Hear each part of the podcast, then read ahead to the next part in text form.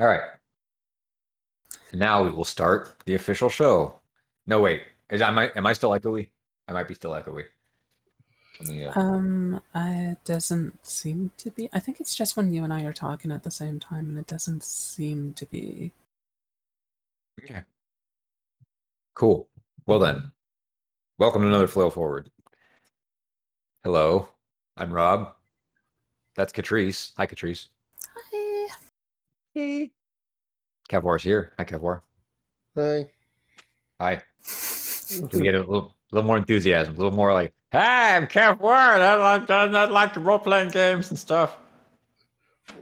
That is never going to happen. And Mark's here. Hi, I'm Mark. I like role playing games and stuff. See? Be more like Mark, Kevwar. There you go. That never works when you tell that to kids. That just makes them bitter. Mm-hmm. No, that's true. That's true. Don't don't don't be like don't just be yourself. That's the lesson here. That's the end of the show. Yeah. We can't really go Always up be there. yourself. Unless It you only can be gets worse. Batman, then be Batman. Is it National Donut Day? Yep. Oh, Sabrina just let us know that it's National Donut Day. Um, I had donuts earlier. No, wait, did I? There were some donuts in the house at some point in the last week that I ate. So I'm gonna count those. Good Uh, job, I yeah. guess. Well, there usually aren't donuts in the house. It's it's an anomaly. Mhm. Why were they here? Oh, right, because Mel had breakfast with a friend that was in from out of town. Okay. Love that mystery. Flail forward. We're talking about conflict in tabletop role playing games Yeah. tonight. Yep. Or it's specifically modeling it, which I guess we didn't specify. Speak up. I- Uh, I, I can't hear you. Oh, and specifically modeling it, which I don't think we specified, because talking about conflict in tabletop RPGs as a broad concept is probably something that could go on literally forever. So I feel like the intent was talking about design, uh, like designing for it. Is this correct, Catrice? Yeah, I was mostly thinking about the idea of like, you know, when you there's a lot of games that model, you know, the obvious conflict like combat. Like, oh, there's plenty of uh details you can put in about like your chance to hit or stuff like that with a weapon. But that's not the only kind of conflict because it's like, okay, well, you can have a game without con combat, but you can't really have a game without conflict because there has to be something that you're doing. Because, like, I was thinking about it and I was like, oh, anything that I came up with is like, there's always some sort of conflict. Like, there's something wrong that has to be resolved somehow. Like, if there's nothing to resolve, then it's there's not really a whole lot of game, is there? There's okay, so I believe I haven't actually picked up and tried any of these, but there's a couple of games I can think of that uh tout being very low conflict or e- even none. Um what was the one that just that just did a big thing on Kickstarter? Was it it's called Wander?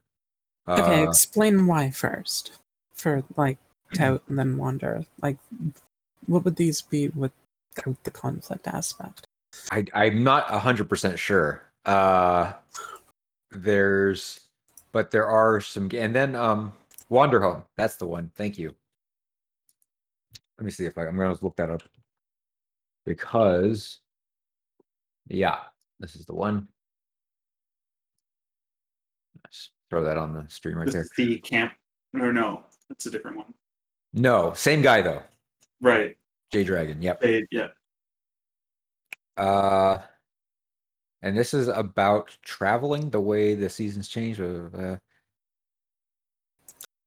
Yeah, it's still a type of conflict though. no dice, no masters. Each of these playbooks you a radically different approach to navigating the setting and growing. So there's growth. Uh, there's no dice.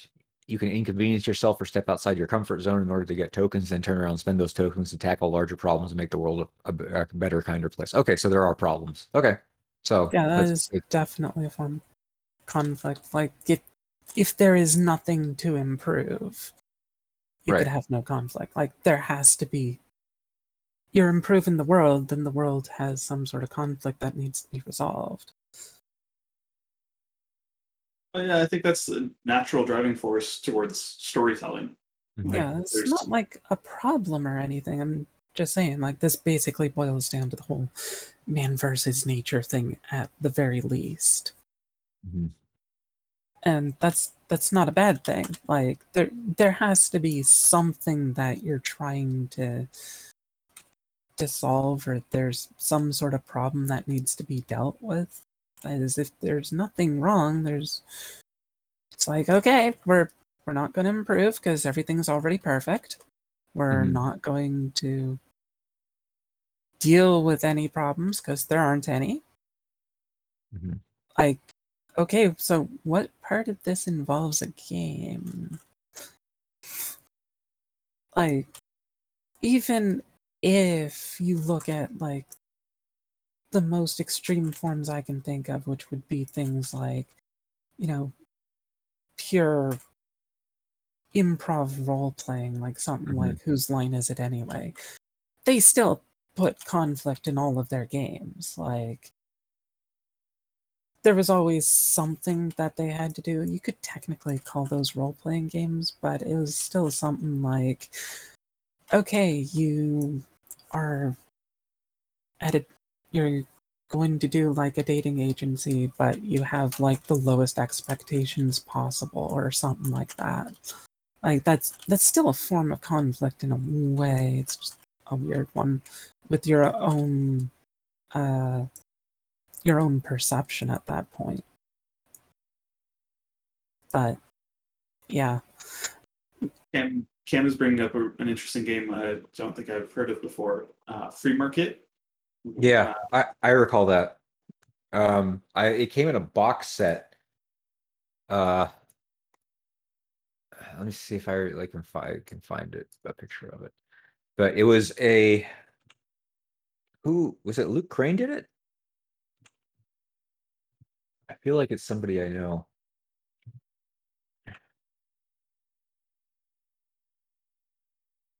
Uh, this guy. Yeah, that's the one. Card based mechanics, right? Yeah. Okay. I remember I remember there being a box set and I don't remember m- much about oh here's an unboxing. Let's just give this guy some clicks. Here you go.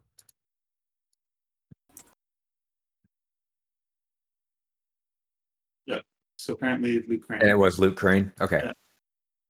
So yeah. Oh, I, okay. There's some burning wheel iconography. I can see. I, I noticed some stuff there. Okay.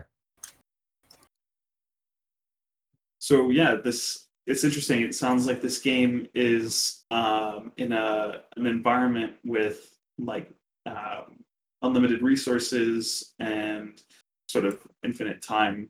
Um, Mhm. So they've they've gotten past this. Uh, what's it called? It's post scarcity sort of Right. state.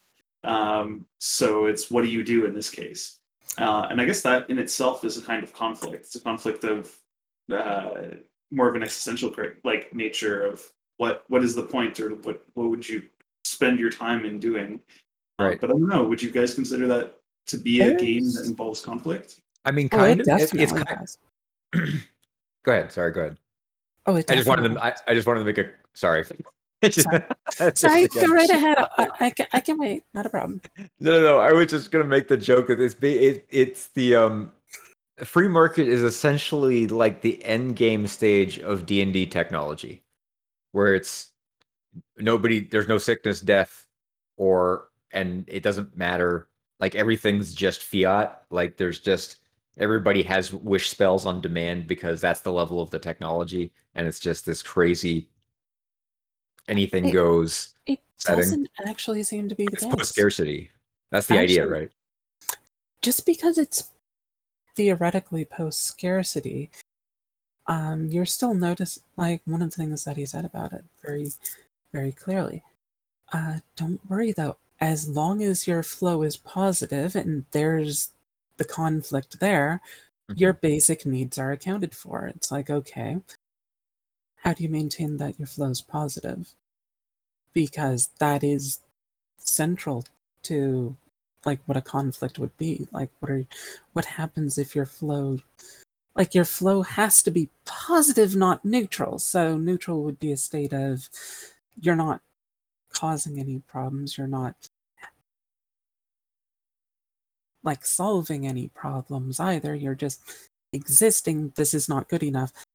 If everybody is trying to solve problems or, you know, do something to increase your reputation, you're you're still basically doing something for other people. Like you are still working for survival. Like you need to work to live. So because you need to maintain your reputation. Your reputation has to be maintained like just having, oh, I've done enough work, I'm fine for the rest of my life. That's not possible within this setup from the sounds of it. It actually looks like it would be more work to maintain survival than an actual capitalist society, oddly enough. Hmm. I That's an interesting take on that. don't think that's what reputation-based economy means. I don't yeah. think quite that mean, bad. that's that's what it looks like because like you can't just it it specifically says as long as the flow of the reputation is positive so you have to constantly be making more reputation it's essentially it doesn't matter how much money or credit or you know reputation you've banked in the past you have to constantly produce more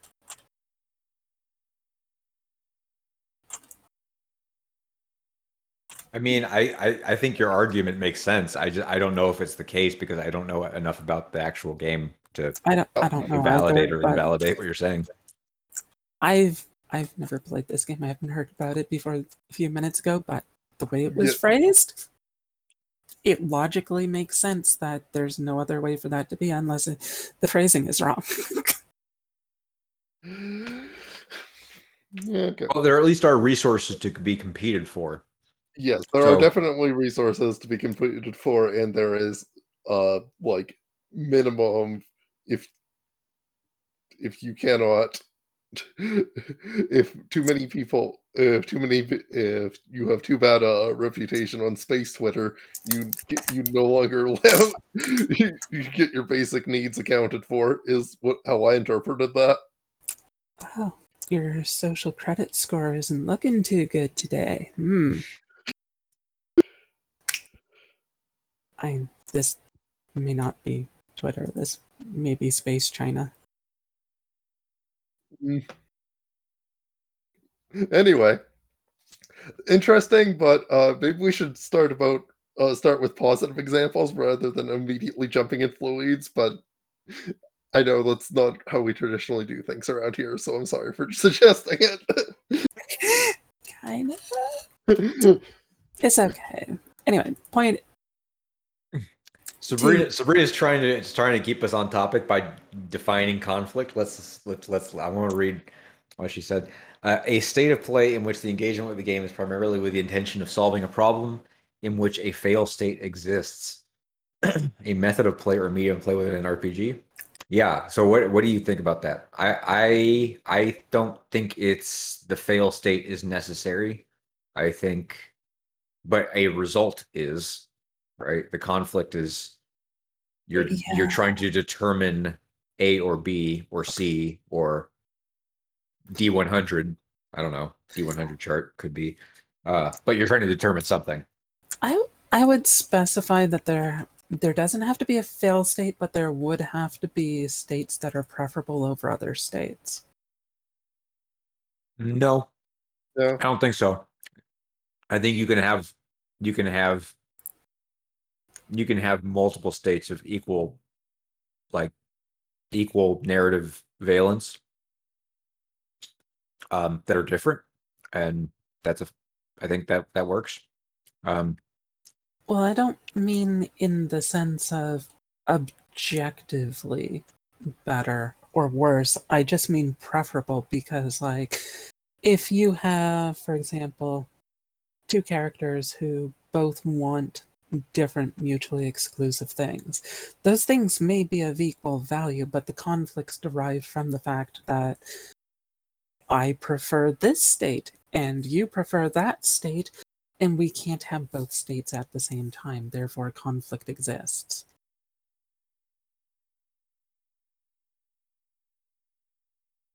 That's fair. I um, I suppose it's sort of a an, uh, the necessity of action towards driving uh, a desired outcome.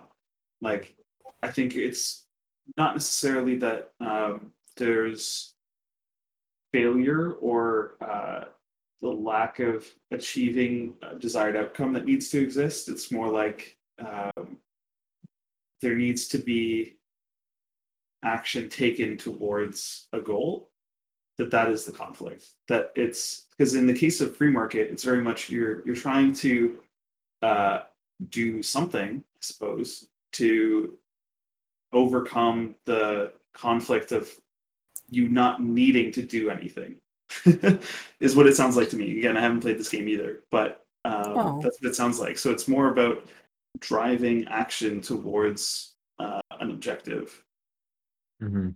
Yeah, if if we take it from like okay, let's step a little bit away, from that example and just say Mhm. if we work with a theoretical utopia, you have absolutely everything you could ever want. You exist, you will be comfortable.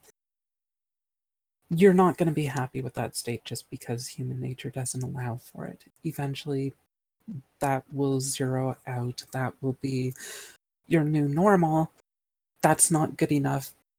Humans always trend towards their normal state as being slightly disfavorable. There's always room to to improve something somewhere. So if you're doing nothing, well, you'd want to do something. It doesn't really matter what. Like you you'd still want to change the state that you're in in terms for the better.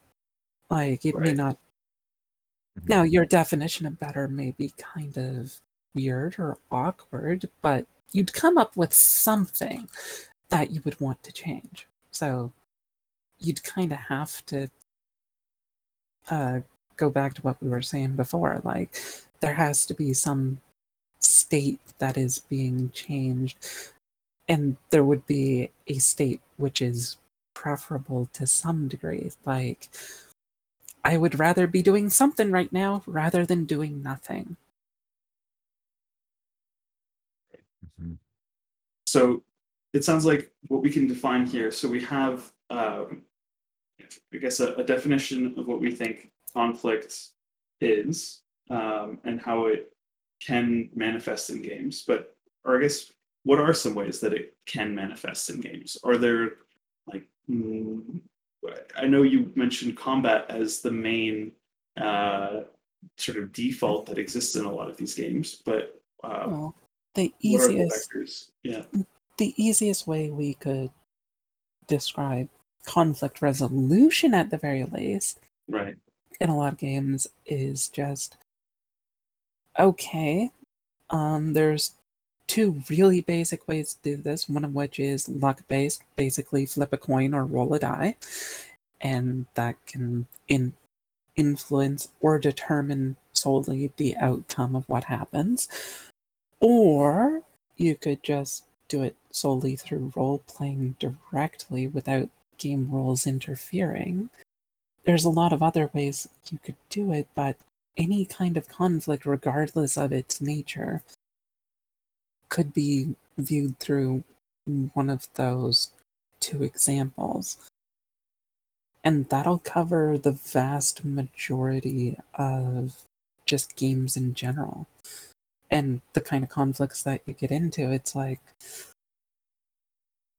what even just something like determining what you're going to eat for dinner can be an internal conflict that could be solved with a roll of the die kind of thing Right. So those are, I think those uh, are, like you said, the ways of resolving conflicts. I think the getting to like how conflict can manifest itself in the game. Um, I think that there are a lot of ways to uh, to consider like what could be sources of conflict for characters. Uh, Yeah, I answered the wrong question. Sorry. no, it's all good. Um, so, yeah, just in terms of when you're designing a game and you have a central premise of what you want to focus your game around. Um, so, let's say, for example, you want your game to be about exploration or uh, in a in a science fiction setting, so exploring new planets. What would be the sources of conflict that you could find? And I think it would have to do with what your main driving action would be for the players, and that is how do you how do you um, can create conflict in this exploration? So um, it could be the ways that you move, or um, like that players would be able to do that that main action of exploring, or uh, if their goal is to be able to encounter these different um, uh, peoples or like uh, like Star Trek style, um, there are a lot of conflicts of being able to resolve peaceful interactions with these different groups or uh, being able to like survey planets for information and, and collecting something. Like there's the goal of what that exploration is and you can insert conflict in the ways to slow down that goal. You Uh, know, while you were talking there, I, I came to a bit of a realization there that the exploration question is basically answered by asking another question, which is why are you exploring in the first place? right Because if it's like we are exploring this planet for resources because we need to get off the planet and we don't have the resources to do that, or like that kind of answers like what the conflict's going to look like. If it's something like we're looking for a new home because our home got destroyed or something, or we're just trying to make like a second home so that if a meteor hits Earth and kills all life on Earth, okay, um, yeah, it would be kind of handy if um we had another planet. So again, this this does determine the kind of conflict. It's not just resources, it becomes a matter of self sufficiency. right Like, you'd have to build this new colony so that, okay, if we don't get any more, uh, any more stuff sent from Earth because Earth exploded for some reason, we're going to have to be able to produce everything we need by ourselves. How do we do that? Like any type of exploration, like any type of construction or building or anything that you do in any game, it's really going to come down to why do you need to do this in the first place? And that will define what the conflict is. Or at Well least. Yeah. the start of the conflict, anyway. Like, you can add other factors, like, oh, we ran across aliens. Whoops. They don't want us uh, stealing their stuff. That's bad. Yep, that's that's exactly it. I think it's always tying back to what the central action or premise is and how to drive that forward. Mm.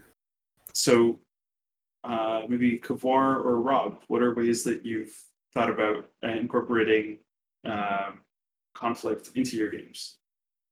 Um. Well, so I so Ashes is trying to model conflict at at least four levels of resolution. So there's the the standard conflict of individual versus individual or or group of individuals, right? That's the your normal. When you think of a conflict in RPG, generally that's what it looks like. Um, there's a PC, there's some NPCs, there's a conflict, or there's a PC versus PC, and that's a conflict, or there's a PC versus uh, uh, like one NPC and his minions, that could be another conflict, whatever. Um, but in Ashes, I also have um, faction to faction conflicts, so group versus group. Um, and then cluster of group versus environment is another conflict. And then self versus self. So as as a player, you can you have conflicts that are resolved within the character, um, and then you have conflicts resolved interpersonally, and then conflicts resolved at the group level, and then conflicts resolved at the world level.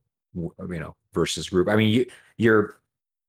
I don't know to the degree that your characters experience those things individually. They may they're they're like kind of these sweeping things. So it's there's something happening in the background where your actions are contributing to the larger picture, but you're not directly, you know, your thumb is on the scales, but you're not really tipping this.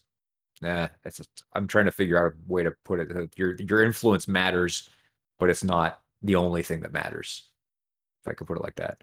Um, so what what I'm trying to put so like the how I try and model that is I have to have like a consistent um way of interacting with a uh, a conflict across these different resolutions and then also across different modes of interacting with the conflict so um you know usually those are are are come look like skills right or actions or um however the player wants to narrate their character doing the cool thing is their preferred mode of resolving the conflict generally speaking.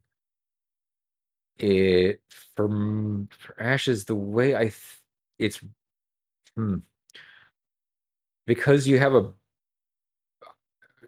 necessarily bigger toolkit. There's this kind of thing where you can throw a lot of resources at a problem if you really want to solve that problem and sort of um bowl it over but the central conflict in ashes is really that there's too much stuff to do. Like there's too much going wrong. Mhm. and in some sense i'm asking the players to pick what they're going to let. Like what they're what they're going to what what what bad things they're going to allow to manifest in the world and then you know you have to deal with those things. But there's a you know a number of things that you're heading off at the same time. Um I would actually say that in Ashes, the biggest conflict is the characters against what they consider to be the most important thing yeah it's it's against yeah it's the characters i- i- their own values, really. Yeah, right. It's it's the characters forced to express their values by by asking the players what these traits lead people towards. Like in like how how do how do how do the these kinds of experiences push a person towards a certain result? It's really interesting. I um Mm. I, I think it's really interesting to consider like these different vectors of how you'd insert conflict or where you would look to consider conflict in your design of your game. Um, and I think it's um, it's interesting that I don't know combat seems to be the thing that so many games have defaulted to, and I think there is an element of it being like action packed and fun, Mhm. um, but it's sort of the highest escalation of a conflict or it's sort of the like if you had these conflicts of of self versus self or self versus others usually they end up like they result in uh like the de- the downgrade the slow decline or the slow um i don't know buildup i guess of that conflict leads to fighting Yeah. tension like Well, it- keep in mind that a lot of these games are either science fiction or fantasy, and the nature of these things tends to be that we take it to the most extreme form. So it's like if if you are doing high fantasy, then it's like, well, of course it's going. It's not just going to be, oh, we get into a little skirmish. It's like, no, this is going to be a full blown war. This is going to be Yeah. like extinction level events. This is the end of the world. It might be the end of the very universe. Like that's usually where these things go pretty quickly. It's it's not it's not just conflict, it's like the ultimate conflict. Right. Or at, at the very least it's it's a romanticized view of conflict. yes. hmm Absolutely. So I, I, I think that is actually kind of important to why so many of these games actually do default to combat itself.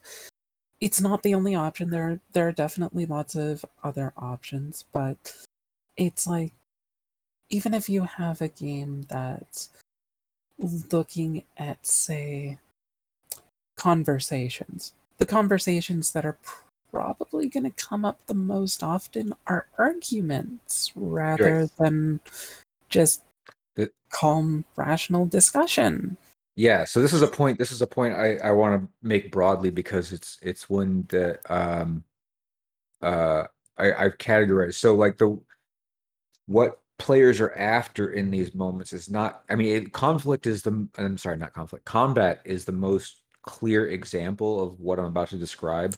But Kat, you were talking about another form of what I'm about to describe, and that's kinetic narrative. That's the narrative, like narrative where it's where every where it gets more granular, right? Because time is going a little slower, more things are described in greater detail because like the details really matter, right? So it's like when the conflict is really heated up, you care about hit points because it really matters who goes down first and like who like where that push starts to happen, right? In an Mm. argument, you really care where where who's got the edge in the argument or that one piece of evidence or Right. um you know you're looking for that that the edge over the uh, over the thing in the conflict and that's that's that moment of kinetic narrative where it's not you're not simply narrating what happened next and going like okay and then broad stroke this and and then this happened and then in the next hour this happened. It's like no no no. This is second to second. Like what's happening now? You know in in and that looks like combat in most games. And there are other games where it's i like um like fate does it just fine right? Fate takes that that conflict and makes it can turn it into um can make a kinetic narrative out of an argument uh, this is how humans are actually built though. Like that that is not just psychology that's also physiology. Like the thing that Mhm. you described like it's adrenaline. time, time Yep. slowing down. It, Mhm. it is an adrenaline response. Time literally seems to slow down. Your brain processes information quicker. It records everything because it's like if i live through this there might be something important that makes sure that i live through it again in the future. So i should record everything and that's not how your brain normally works. Mhm. it usually throws out like 95% plus of everything that you see yeah. everything that you hear. It just chucks it out and it's like well it's not important. That's why most of your life can be broad strokes of well i didn't do anything up until this point or i was just playing a game or then i had like i built a shed and then i had lunch and it's like no you did like 17 things in between those two things. You just don't remember them because Right. it wasn't important. Right. You rem- you focus on the important things the things that may actually matter right Also, and in and in a moment of that kinetic narrative when adrenaline is up everything you don't know what's going to matter in the next two seconds so you're trying to do everything and that's and that's where trauma comes from roughly speaking Yes. because you can't forget it that's the whole like you know it's the mechanism right but like that's It's- the good too Yeah. it, it is it is the source of trauma but it's also the Mhm. source of like most positive things as well Yeah, it, it's agreed. like this is the turning point where interesting Mhm. things are happening and where you learn stuff um I, actually i think my favorite definition for experience is that which you acquire just after you needed it most. And it's a really good descriptor of it. right. But it's it's like yeah, it's like until you've actually gone through like the worst possible scenario, you don't learn really just how badly you need this. Mm. Like you may be able to theorize it in in advance or you could watch somebody else go through it, but you don't really gain personal experience until you've gone through it and it's like, "Oh, that's why I needed that." yeah yeah there's a lack of there's a lack of um perspective knowledge there right, Right. where it's like you don't you can't you can't grasp the perspective you can't truly grasp the perspective of the person going through that even though you can have as you said theoretical knowledge or um procedural knowledge or or, or um you know propositional knowledge uh, but you can't like get that perspective um and so you need like you said yeah there's there, in some sense there's like i hope i never have to engage with that worst aspect of whatever it is but but you don't know you never know so Yeah. i agree it's, it's brings up a good point, but I Mhm. will argue against it. In I, he says, no one goes to the washroom in RPGs. We want to get to the good stuff. I have actually had a character go to the washroom in an RPG, but it was because a a kobold was convinced that you know dragons breathe fire, therefore their preferred form of alcohol must obviously be alchemist's fire in D&D, so she decided to start swigging it because she was convinced she was a dragon. And this led to a washroom trip, but it it got to the good stuff because, you know,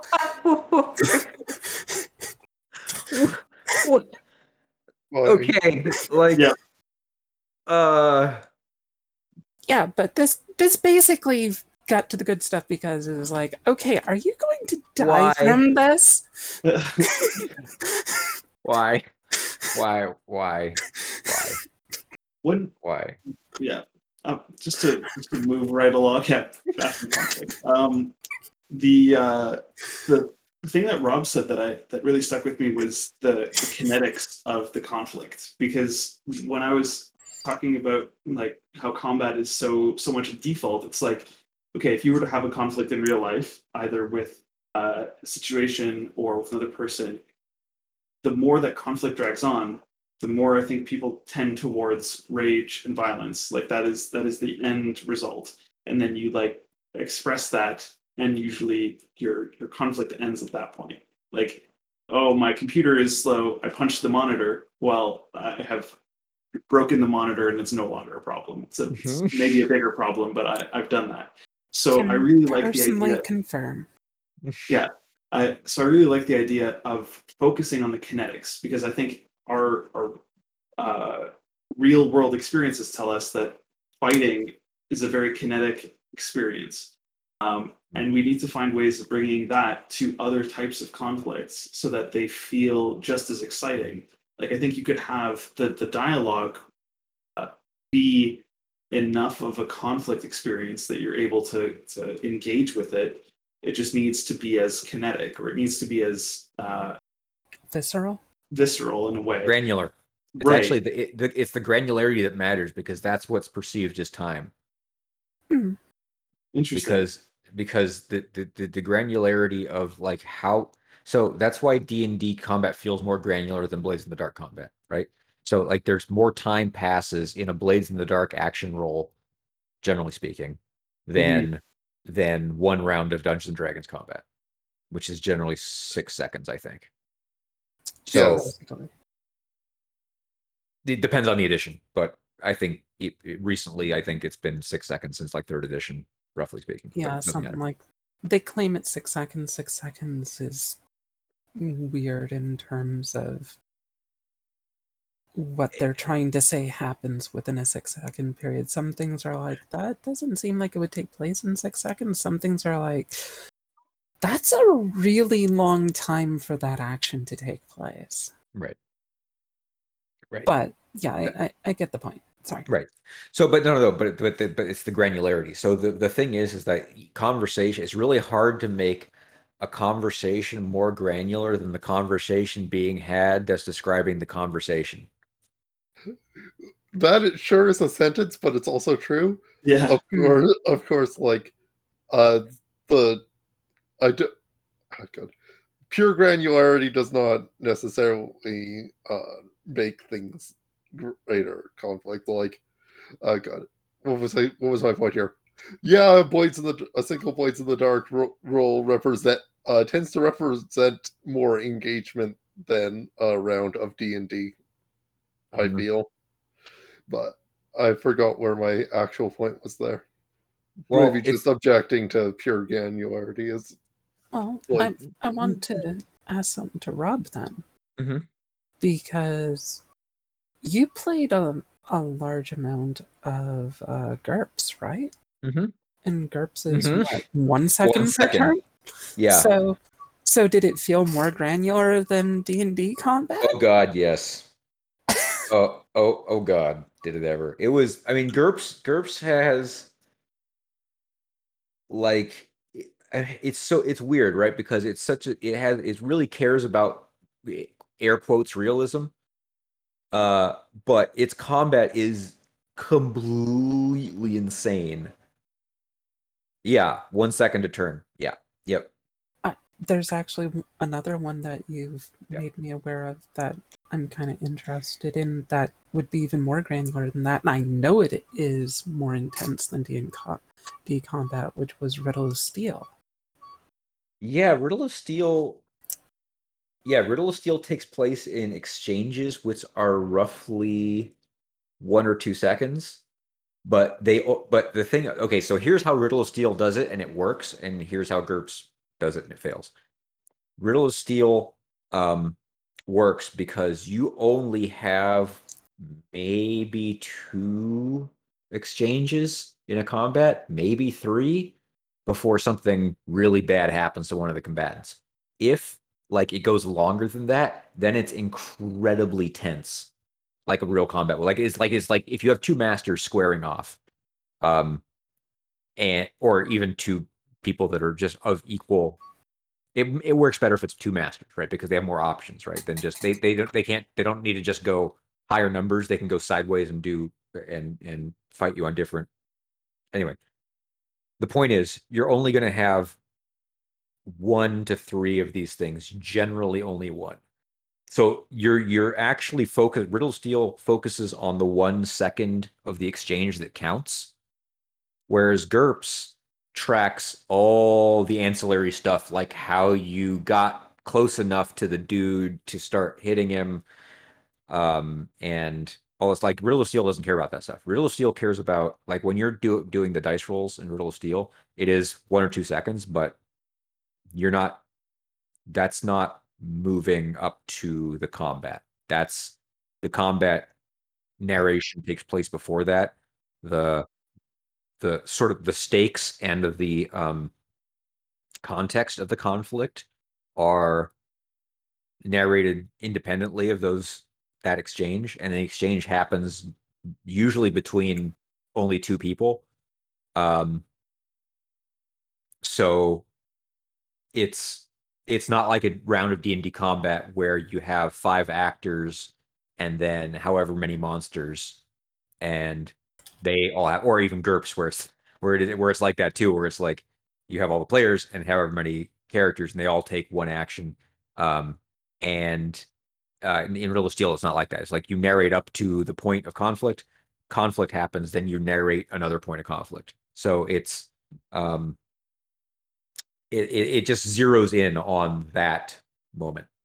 And then zooms right back out again when that moment's passed um, whereas d&d and GURPS and stuff like that are tracking each segment of those things like as a because it wants to keep the it's trying to mechanize what's happening when um when Riddle of Steel is leaving what's happening when more up to the narrative and the agreed upon the GM sort of like saying, okay, and then this happens, and then okay, you're over here and your character comes closer to this place and you know has the opportunity to fight this guy, whereas your character's over here and somebody encroaches on you. And there's like there's more narrative. You don't use miniatures in riddle of steel so positioning is generally a matter of strategy not tactics so it, it's focusing on different things it has a totally different experience i recommend it strongly to anybody who's interested in rpg combat because it's so it's so different from basically any other system uh and it does what it does really effectively and then it has a lot of stuff it does not do effectively. Uh but the one, the like two things it does really well like it, it does them better than any other game i've seen and that's and that's one-on-one combat and um making and motivating characters with mechanical incentive Those are pretty important things to have, at least. Mhm. At least Yeah. if you're focused on, you know, one-on-one combat. Yeah, if you're doing, eh, I mean, it's good enough that you can kind of, you can kind of forgive the game the rest of its clunkiness because it does those two things so well. You know, um, if you get into the magic system, uh, that's that's a whole other kettle of fish. Like that's just like it's a whole extra. That's a different thing. It's different, completely different. Like to the point where people like I I don't know how many different like homebrew riddle steel magic systems I've seen, but it's like it's it, it's it's almost like everybody who's encountered that game and run it and really liked it does their home does their own magic system because it's it's one of those things that the game's just kind of like it doesn't feel exactly right for what it is. There's there's it, it's too exploitable in certain ways. Um it's uh it it's it tries to be very like Conan-ish and sword and sorcery esque, but like the way the math works out, it puts it in this weird position where you can math out like the the majority of the downsides and turn pebbles into laser guns. But So- everything's better with lasers. Well, I know. Anyway, to, to get to get back to, to conflict sites though, how does it handle certain other types of conflicts? Let's say a common type of conflict Mhm. that usually isn't done very well is like stealth in a lot of games. Like a lot of games want to include like a sort of stealth system, which is a form of conflict. Mhm. But Yeah. then a lot of them end up going like the D&D route, which is like, oh, this is just a funnel to get you into actual combat. Yeah, that's how it's handled in Riddle of Steel. It's it's a skill roll basically, uh, and the skill roll is like, do you do it or not? And then if you don't do it or you do do it, like how by how much? And you know, the more you miss it by, the worse the consequences. Generally speaking, um, so it's it's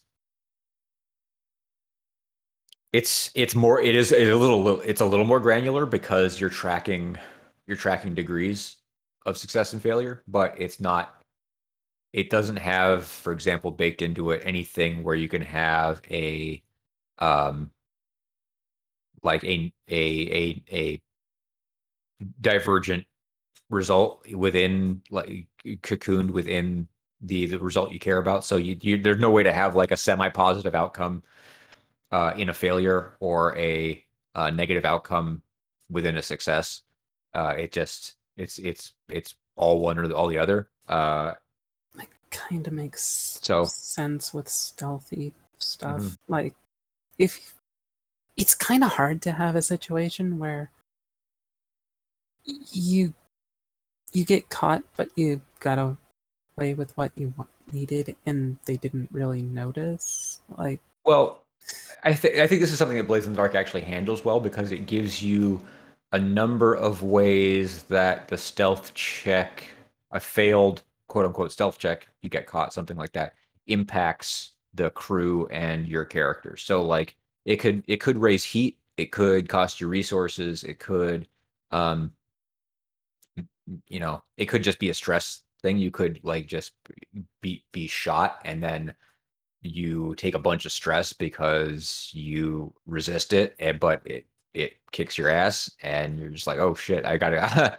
I almost died. I'm gonna go indulge my vice, and that that's the impact it has on you. So there's there's different. It, it the the failure quote unquote of the stealth check can come in different vectors. Um. Yeah. So so having those things, having different ways to impact a character is actually one of those things that makes I guess makes it feel more real because there's more of the character to attack. There's there's you know, Blade in the Dark attacks relationships uh and instantiates relationships as well as it attacks like the physical character. Um so that's something extra it can do and another trick it has up its sleeve when you when as the as the uh, GM and you want to um you want to impact a failed uh a failed stealth sneak I guess sneak roll and you don't want to you the care you don't want to have the story come crashing to a halt and the character be caught and, or killed or something like that but you're trying to be like oh okay so this is what happens. You you make sh- you get in the thing but you actually knock over this lantern and then the building next door catches fire. And so like now there's all this crap happening around you that's the people are not noticing you at all right? But there's now there's a whole thing going wrong and now you have to engage with a different set of obstacles to get out of there and but it has nothing to do with you being caught. So there, there's i think the more games realize that there's different ways to impact a character besides just um their physical body i think it, it that you can, you can Mhm. have more interesting more interesting uh, outcomes those are usually the more interesting outcomes too because like oh it's like when we get back to like we've discussed things like you know death in games before like if your character dies it's like that's probably the least interesting thing that could happen to them mm-hmm. it's like okay what other things can you do to a character that would be more interesting and it's almost everything like Mm-hmm. if you scar the character mentally or force them to deal with the fallout of failure that's almost always going to be more interesting than just oh your character died Right. I think the death is interesting only when it's voluntary, and it's in the sense of the the the, the player is volunteering the character. I think there's okay. No, I'm not going to say that. That's that's a little too blanket. But the, I think generally speaking, generally speaking, it's most interesting for the player when they're volunteering their character to die for something they actually care about, and they're putting a you know they're they're planting their character's flag, in a sense. And that Mhm. that can that you know having an interesting endpoint is a is a cool character arc. Uh but uh i think the random the random death in combat it in in some sense invalidates the protagonist label because you didn't make it to the end of the story.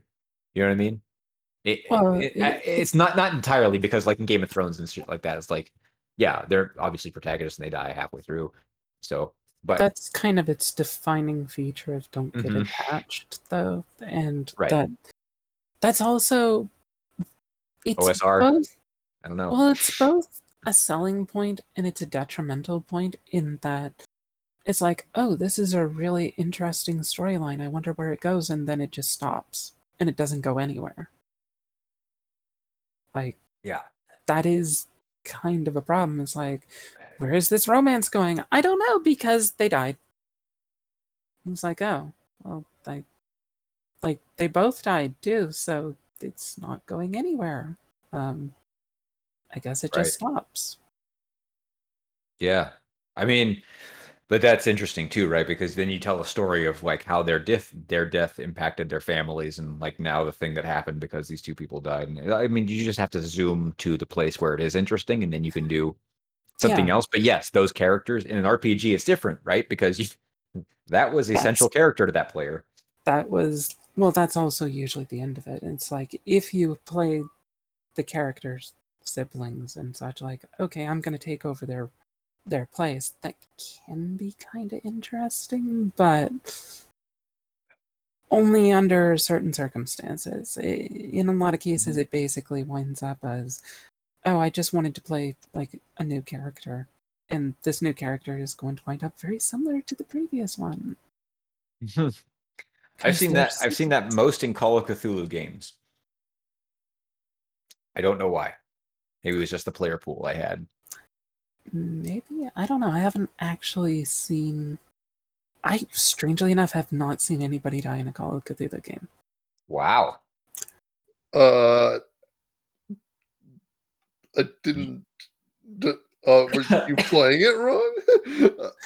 No, it was, it was just the uh, the module that was being chosen in certain levels of luck on certain things. Like anytime, like failed tons and tons of roles for you know uncovering new information. Had a couple of uh, you know storylines that just didn't go anywhere because like 10 plus rolls in a row to investigate information just never picked up any clues oh, I see. So, so you survived Call of Cthulhu by sticking your head in the sand and screw and looking at the dirt. no it was more survived it by like basically oh there there's like a monster around we have to find the monster and we go looking like under every freaking like rock imaginable except the one place where it actually is Oh, so what what happens is the, the monster's just sitting ten feet off screen and going, Do you think do you think they're gonna look over here? No. Yeah. let's just let's just keep stalking them. Yeah. Yeah so like So Wow. when it when it came to like life and death situations, everybody always rolled well. But when it was a situation where somebody like was trying to find something to get us killed in the first place, just seemed to miss it. It is a very luck heavy game, like insanely luck heavy, and that's kind of why I have some major issues with it. yeah, no, I, Mhm. I'm sorry. I'm sure it was a very bad game, but the but the the showing off like hiding behind the curtains while you're while you're like checking over every film for evidence of it is just way too amusing to me. Mhm.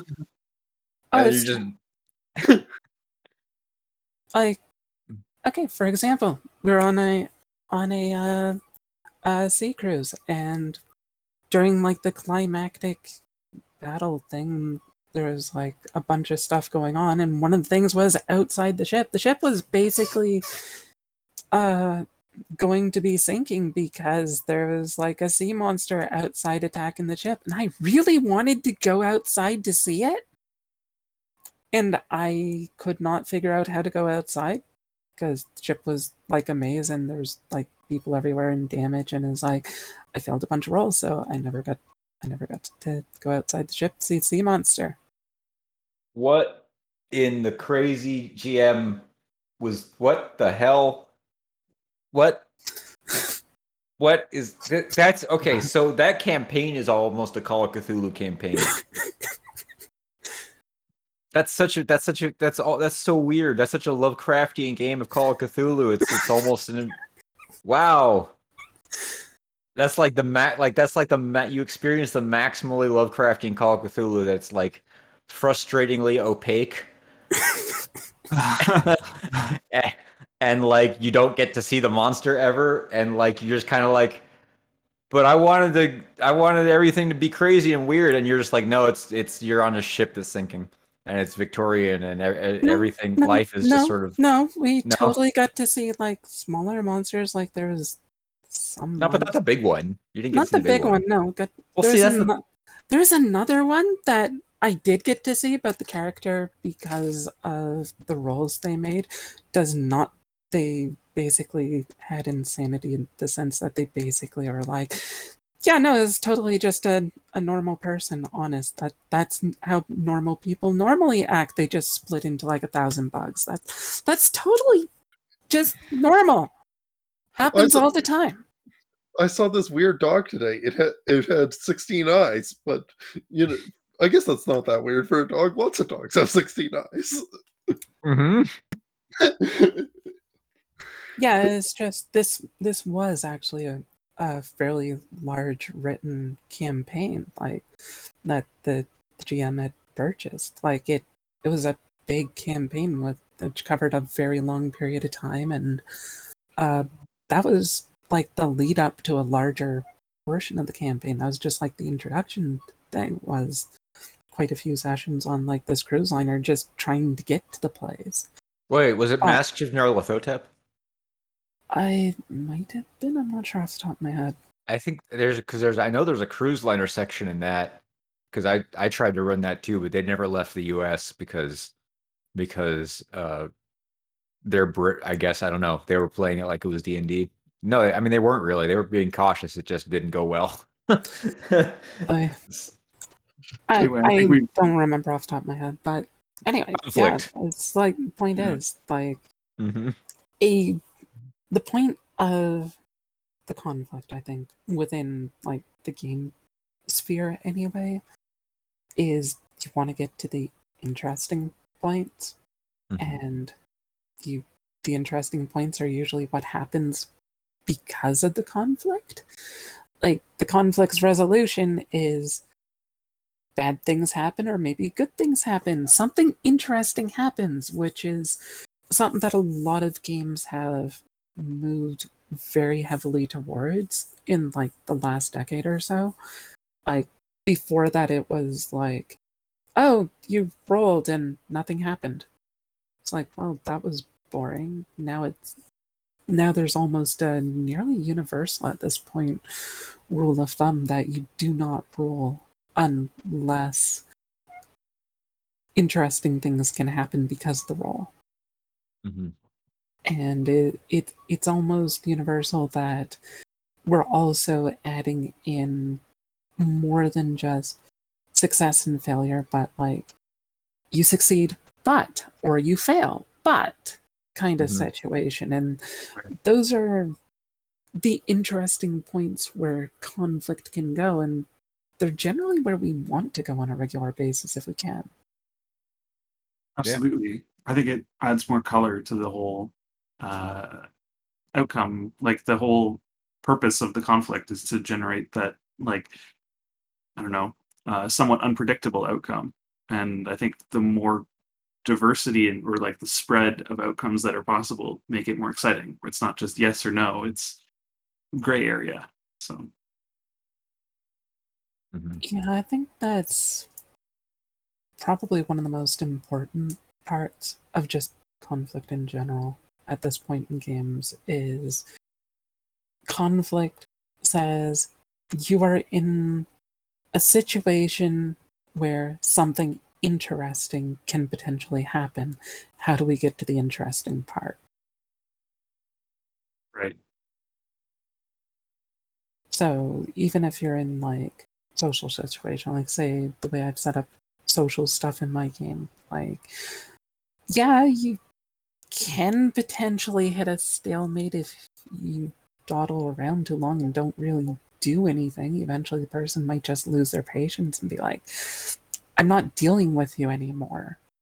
But there's a much higher chance that you will piss them off to the point that they actually attack you, or maybe you'll get them so they're completely disloyal to uh, whichever faction they were related to, like making a soldier abandon their post, stuff like that. Like the the interesting parts vastly outweigh the chance of you just basically wear their patience thin and they just start ignoring you or trying to Right. make you go away. But even that can potentially be interesting depending upon the situation.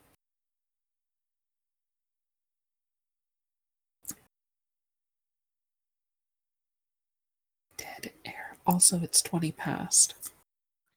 Ah! Yeah. I had to check. yep. So, uh, Kevwar, just to ask you about how, how do you do you have a, an approach when you're designing your games about where to look for the conflict and the kinds of story you? Okay. Okay. Oh god. Let's see if I can actually make these words go coherent. I've been really slacking on the cut on that in the, on this podcast for the past in the entire runtime. Uh, uh, anyway, uh, so generally speaking, I will try to steer things towards the types of conflicts that make sense for re- resolving problems in the context of like who the characters are and what is supposed to be the, their motivating factors. Uh, generally speaking, I prefer proactive games, although I just finished doing a playtest of a game where the entire gimmick is that uh, PCs are basically setting up. Uh, how should I phrase this? Basically, the PCs are just setting, putting things in place so things don't get wrong and don't go wrong, and subjecting themselves to the and whether things go wrong or not is subjected to the random whims of the universe and like outside of what, what their preparations could handle and just seeing where things break down and that and the conflict in that is strange because it takes a very weird uh for like kind of distant relationship with what the consequence what the conflict is. It's more looking at okay here are the consequences. Let's work back to figure out like let's work back to figure out how things went wrong and where and where we can try to and what we can try to do now that we have a list of problems. But in in the most and de it's the real focus on de-escalation instead of escalation which is really weird for a role-playing game and i don't know if i described it very well. But that's fine because the game doesn't deserve to be described very well because it is currently unplayable. Anyway Well, that's a really interesting way of looking at it. It's very much like, what are the kinds of consequences that I want players to encounter? What are the kinds of uh, stakes that might be up for uh, Yeah. risk? yeah what And then what what conflicts what- generate that? Uh, yeah, the, but the main yeah to to clarify my point so that it's actually so I have an actual coherent Mhm. uh, statement. One of the first things I try to build into a game is what do I want the, the relevant stakes to be, and then I tr- work backwards to make a game around that. Uh, which is why PbtA is a really good format for me because you know uh, it, it- it's very easy to engineer their basic moves to point them in certain directions and modulate the effectiveness of uh, say trying to solve all your problems with violence. Sometimes that's perfect. Yeah. Anyway, Before, I just want to mm. point out that violence is never the answer. Violence is a question. The answer is yes. not, not always. Some sometimes you don't want to. Ch- sometimes sometimes you are sometimes you are a strange pre- peasant woman and you do not want to fu- challenge the dragon to violence. You want to challenge the dragon to a bake off. I mean, the dragon's been used to. The dragon's got a built-in oven. Yeah, yeah, you know, you'll still lose. You just won't die. You just have slightly better odds. Uh, anyway, anyway, what? Uh, the uh, I'm still, I still, I think, I still think that mostly about witches is probably one of the better things I've written. Uh, but let's neither here nor there. Yeah, I mean, sometimes sometimes it's uh, in that in the particular game I'm referencing. You didn't piss off the dragon. The dragon just li- uh, lives outside your er, house, uh, your your little farming village, and uh, they act and they stole some they stole some sheep, and you need to make them apologize for stealing the sheep and somehow like keep the farmer that they stole them from from starving because they stole the sheep because they were hungry because they're a dragon. That's hilarious. Yep. Um, any other ways that we can consider um, designing or uh, considering conflict in RPGs? Well, I think an important thing to keep in mind is that basically any conflict you get is sort of interchangeable, but not quite. So, like, the concept of like man versus nature, the idea of like, oh, you're going to be crossing this desert or this mountain range or whatever, that is a form of conflict.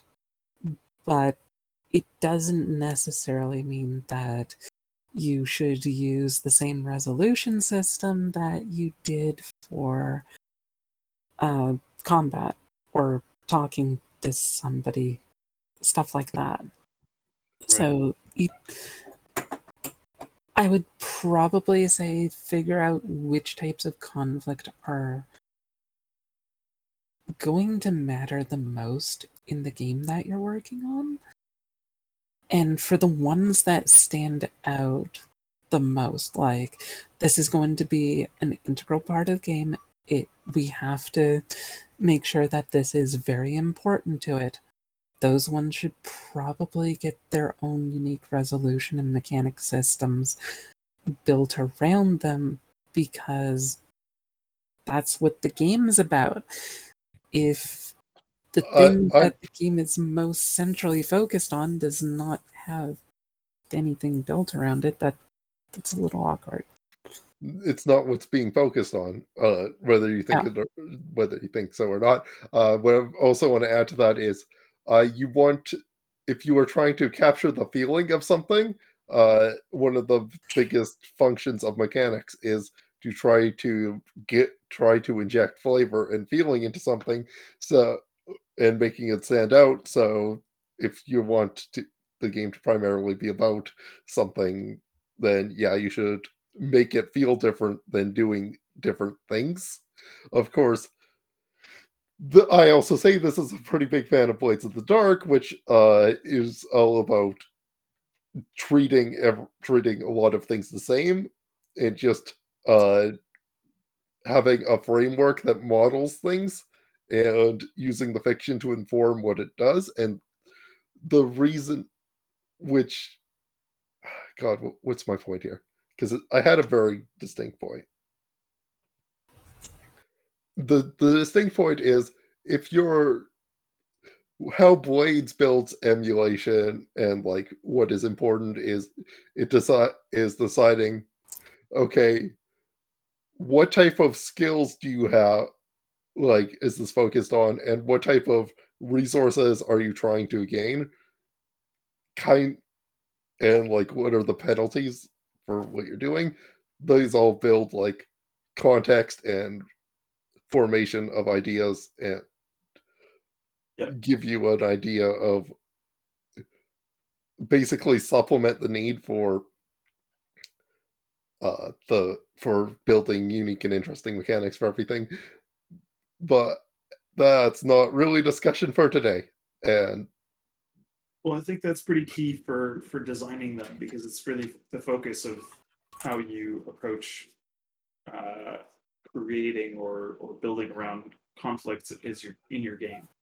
Um, Yeah, yeah. And I know for what uh, I wanted to do with Praxis was to make sure that the game could flow through the various kinds of conflicts because it's an open game that I wanted to make sure that uh, whatever the players decide is their main goal or their main struggle, um, that the game mechanics could allow them to flexibly use that, whether it is combat focused or whether it is exploration or dialogue. Um, so I think it sort of sacrifices some of the kinetics, maybe, of the the granularity and that aspect of uh, being very focused in on a specific type of conflict, but I think it allows you to focus in on what the game wants to do, which is more of an exploration of character and what it means for you to go through those those elements of conflict. Um, so I, I think there's sort of an aspect of choosing what what it is that your game's identity really is, how conflict inserts itself into that game, and then building around that. Not just that, but also um, one thing is the the way the nature of the concept of the game is also Mhm. kind of important. So like for example, one one thing that stood out really heavily when I was working on like all of the conflict set up in my game was I really wanted to emphasize the idea that it's not up to luck. Like for the most part, it's almost entirely up to your your choices and decisions. Mhm. You might have to make decisions that suck. It it's not that oh there's no choice. It's like there's always a choice. You just may not like the choices that are presented. Right.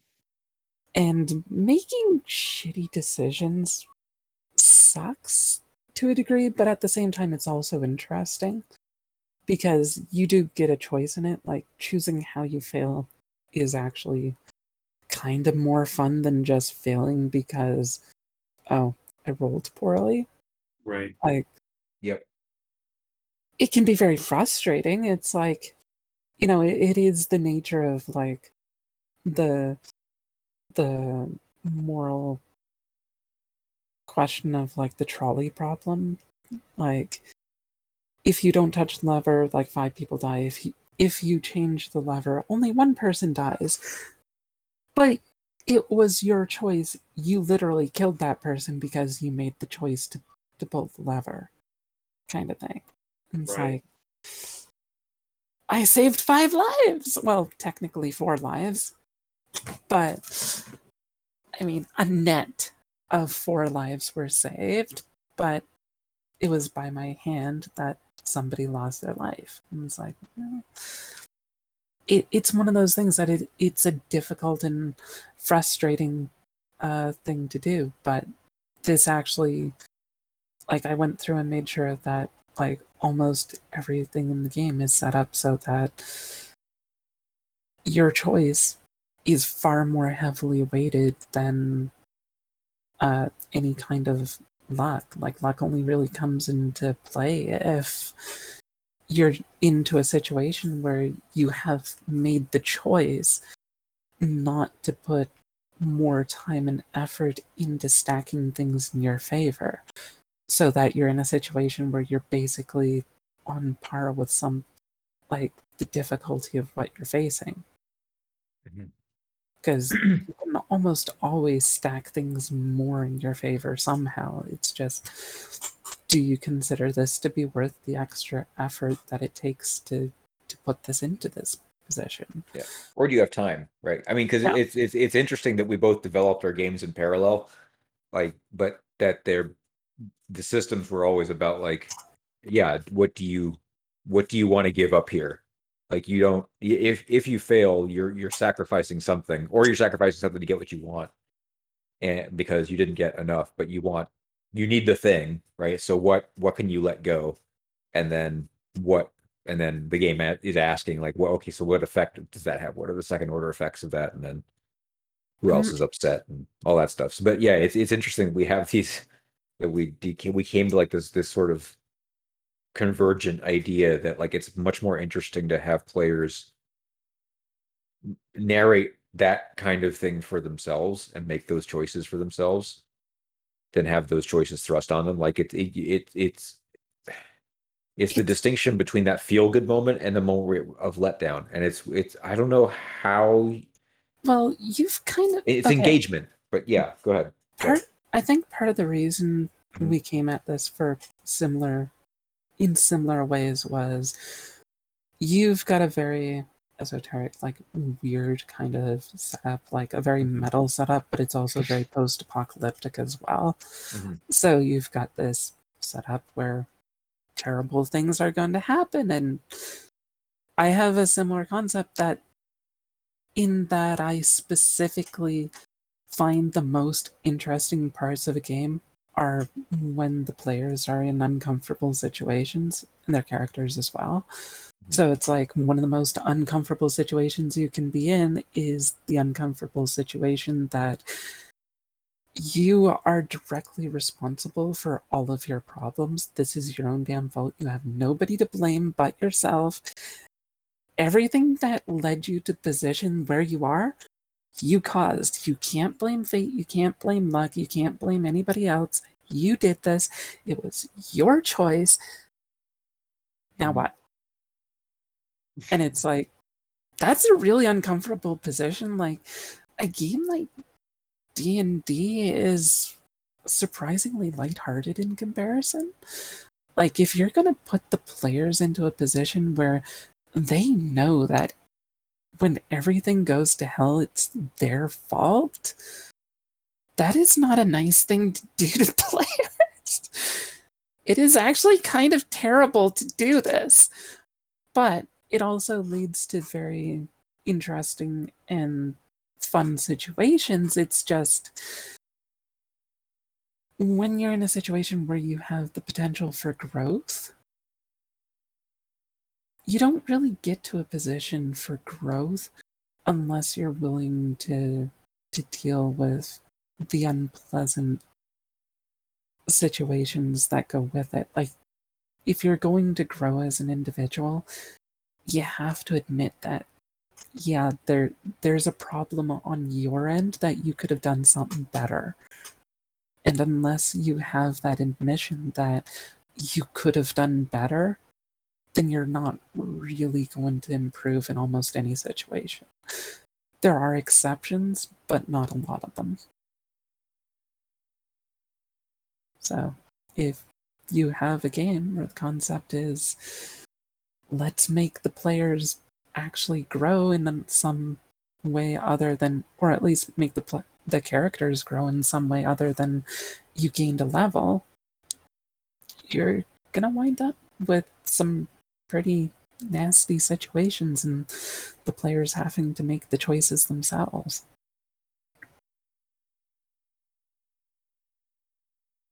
Yep. yeah. I mean that's that's that's the fun part, right? Is I mean it's engineering in a sense engineering those moments in a story that are that are fulcrums uh around which the the plot turns, right? That's that's the idea. It's like you have these moments where the characters are making their choice and we're zeroing in on that moment and saying like, okay, what do you do? But that's that's how is that okay, so how how this is what I've been trying to sort of wrap my head around, and maybe this this is because there are different kinds of conflict resolutions. We were talking earlier. There's the um, D and D's mode of conflict conflict resolution is is uh, you know I want to use this skill to overcome this obstacle. Do I do it? Yes or no? Hmm. Uh, and in contrast to Power by the Apocalypse is I take this fictional action which triggers this p- particular mechanic which gives me roughly one of three outcomes, generally speaking. Um, it- and which and those outcomes being largely positive, largely negative, or mix. Something like that, right? You either get the thing you Hmm. fail, you fail the thing you get get some better, whatever it is. Um, the way ours are working are we're not focusing on those particular moments of like what skill do you choose to overcome this obstacle or what move did your fictional action trigger we're like what consequence do you want your choice to have Right. and then and then pulling out the rest of the story from that moment Yeah. Yeah, well, that goes back to my personal experience as like both a player and a and a GM. Is mm-hmm. that like I've I've heard people say that if you just let players like determine the outcome of what happens, they will they will always succeed. And to some degree that's true, but only if you let them. It's more so that I found the dice cannot fuck the players over nearly as well as they will fuck themselves over. like if you really want to make terrible, terrible things happen, when the players say, I want to do X, you say, okay. And you don't ask, are you sure about that? You just let them. Okay. That's what you want to do. Okay. Yeah. You're going to regret it, but okay. I'm not going to tell you that. You're going to find that out on your on the hard part yourself. But I mean that that's part of the fun I find is the logical consequences of your actions. You did something stupid. let's see what. Well, you played stupid games, you win stupid prizes, and you Are you calling that- your game that's fun. stupid? I mean, to a degree, I guess. But the point is, like, when you have these situations where you lead the player, like, you don't really need to even lead the players that heavily. Like, you just need to give them enough rope to hang themselves. Like, give them a lot of options. Um, group the options so that they don't suffer from, like, analysis paralysis. Just say, okay, you have some choices. Here's some choices that are available, or I prefer, like, here are some tools. You figure out what to do with them. And they will create all the conflict in the world all by themselves. They're really good at it. it. Like, one thing you can guarantee is that people, like your players, will destroy everything. Like any plans you set up as a GM, the players will destroy it.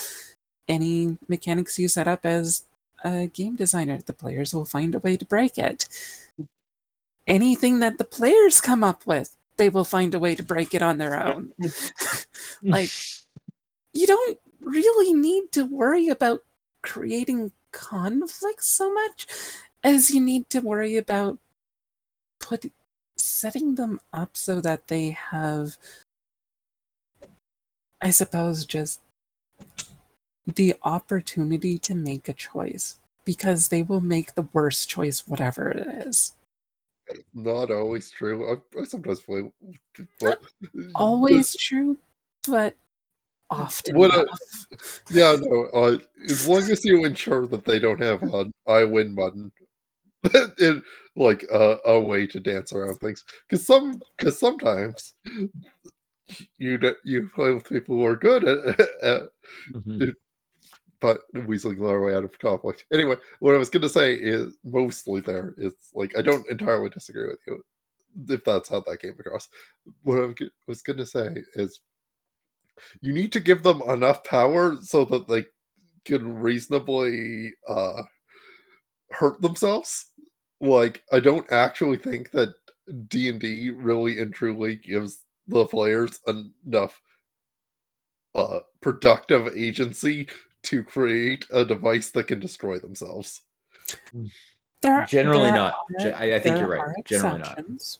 there are there are exceptions if you intentionally design the world wrong as a Joker pl- prank. Like if you if you get if you tell them if you put a if you put them in between three giant hell demons, then yes, they can kill themselves pretty easily.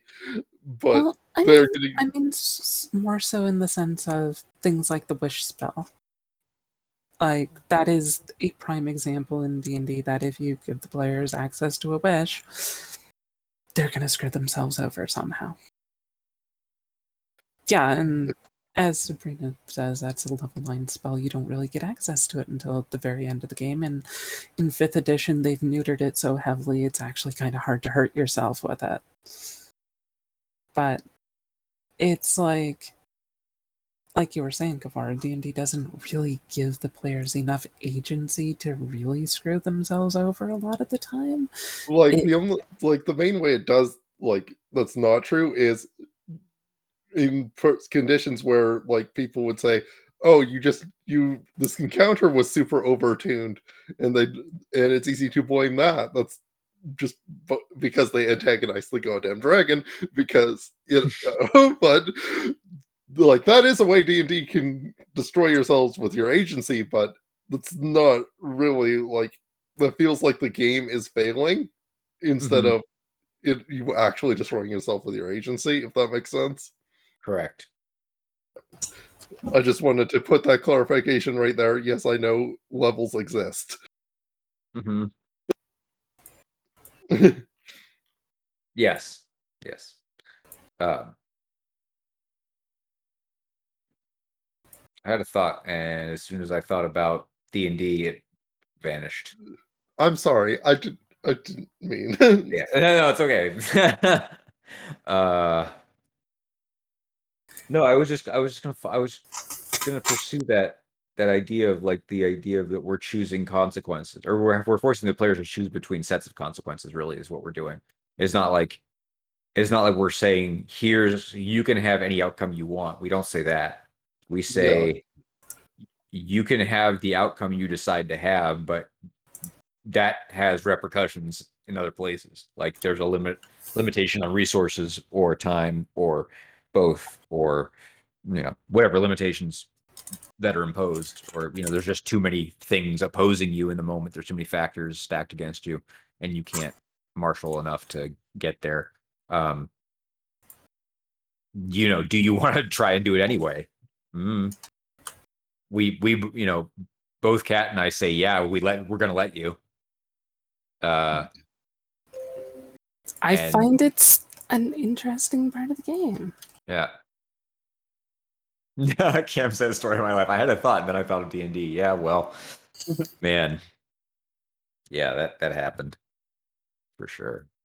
anyway, what I was, uh, God, what was I gonna say?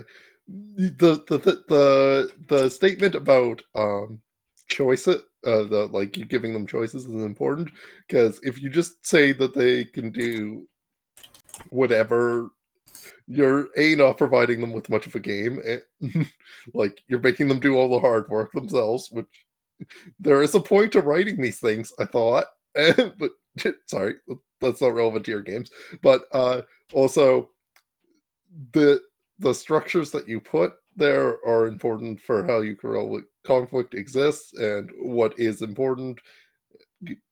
I feel like mentioning that and getting back to that isn't is valid? Mm. sorry for the weird derail but i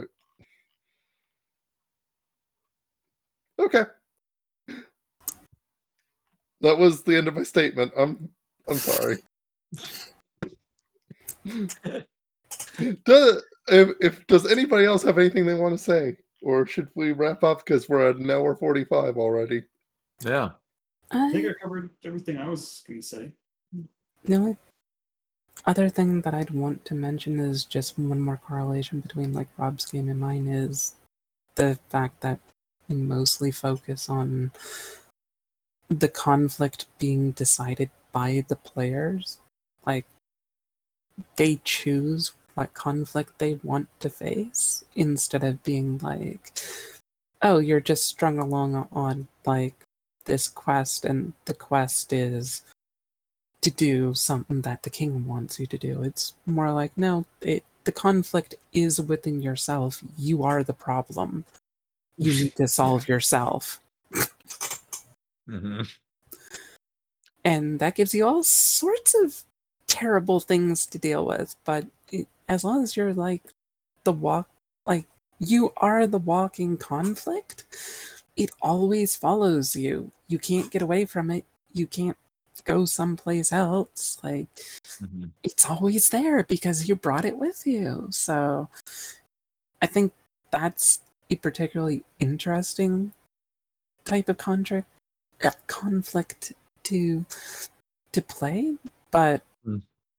i mean other people may not agree but i'm i'm pretty sure people so far have been interested in it so Well, I, Yeah. I agree because I mean that's my it's my game too. Oh, I mean mine is more like the yeah the conflict is within you, and also it was within everybody else, and also all the people like you who had that conflict had this impact upon the world, and now it's doing this thing, and you're like no, but wait, and but I was the thing that contributed to the thing, but I didn't think I was, I didn't think it was that going to be that bad, and it's like nope, everybody does it.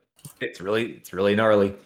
Uh and modeling that mo- pu- modeling conflict like modeling the scale of individual action leading to the shifts in the greater structure i have been finding kind of interesting to do uh i mean you basically have it set up so everyone in your game plays robert oppenheimer uh, uh, you could, you could, you could. Oppenheimer was the uh, Sabrina's asking for those We're not familiar. Oppenheimer was the uh, leader of the Manhattan Project that developed nuclear weapons, uh, famous for the quote. And I uh, saw, I, I uh, re- recall from the scripture, the Hindu scripture, the Bhagavad Gita, when Lord Shiva takes on his destroyer form. Now I am become death, destroyer of worlds. Yeah. Yeah. I mean, it's a that's a pretty b- baller move quoting the Bhagavad Gita in like the 50s. Yeah, but it was fitting at the time. Like, Mm-hmm. like I just got to see the results of like the first uh, nuclear test. Yeah. Fuck. Yeah. What were we thinking? Uh huh. Well, there was a percentage of the scientists thought like, you know, there's a decent chance this this could just ignite the atmosphere and that would be it. Let's set it off anyway. yeah, I mean, well, worst case. I mean, worst case scenario. It's not. See, here's the thing: if you make a big enough of a mistake, you don't have to deal with the consequences for very long. Right. That's a good place to end this, I think. Yeah. Much like this podcast. All right.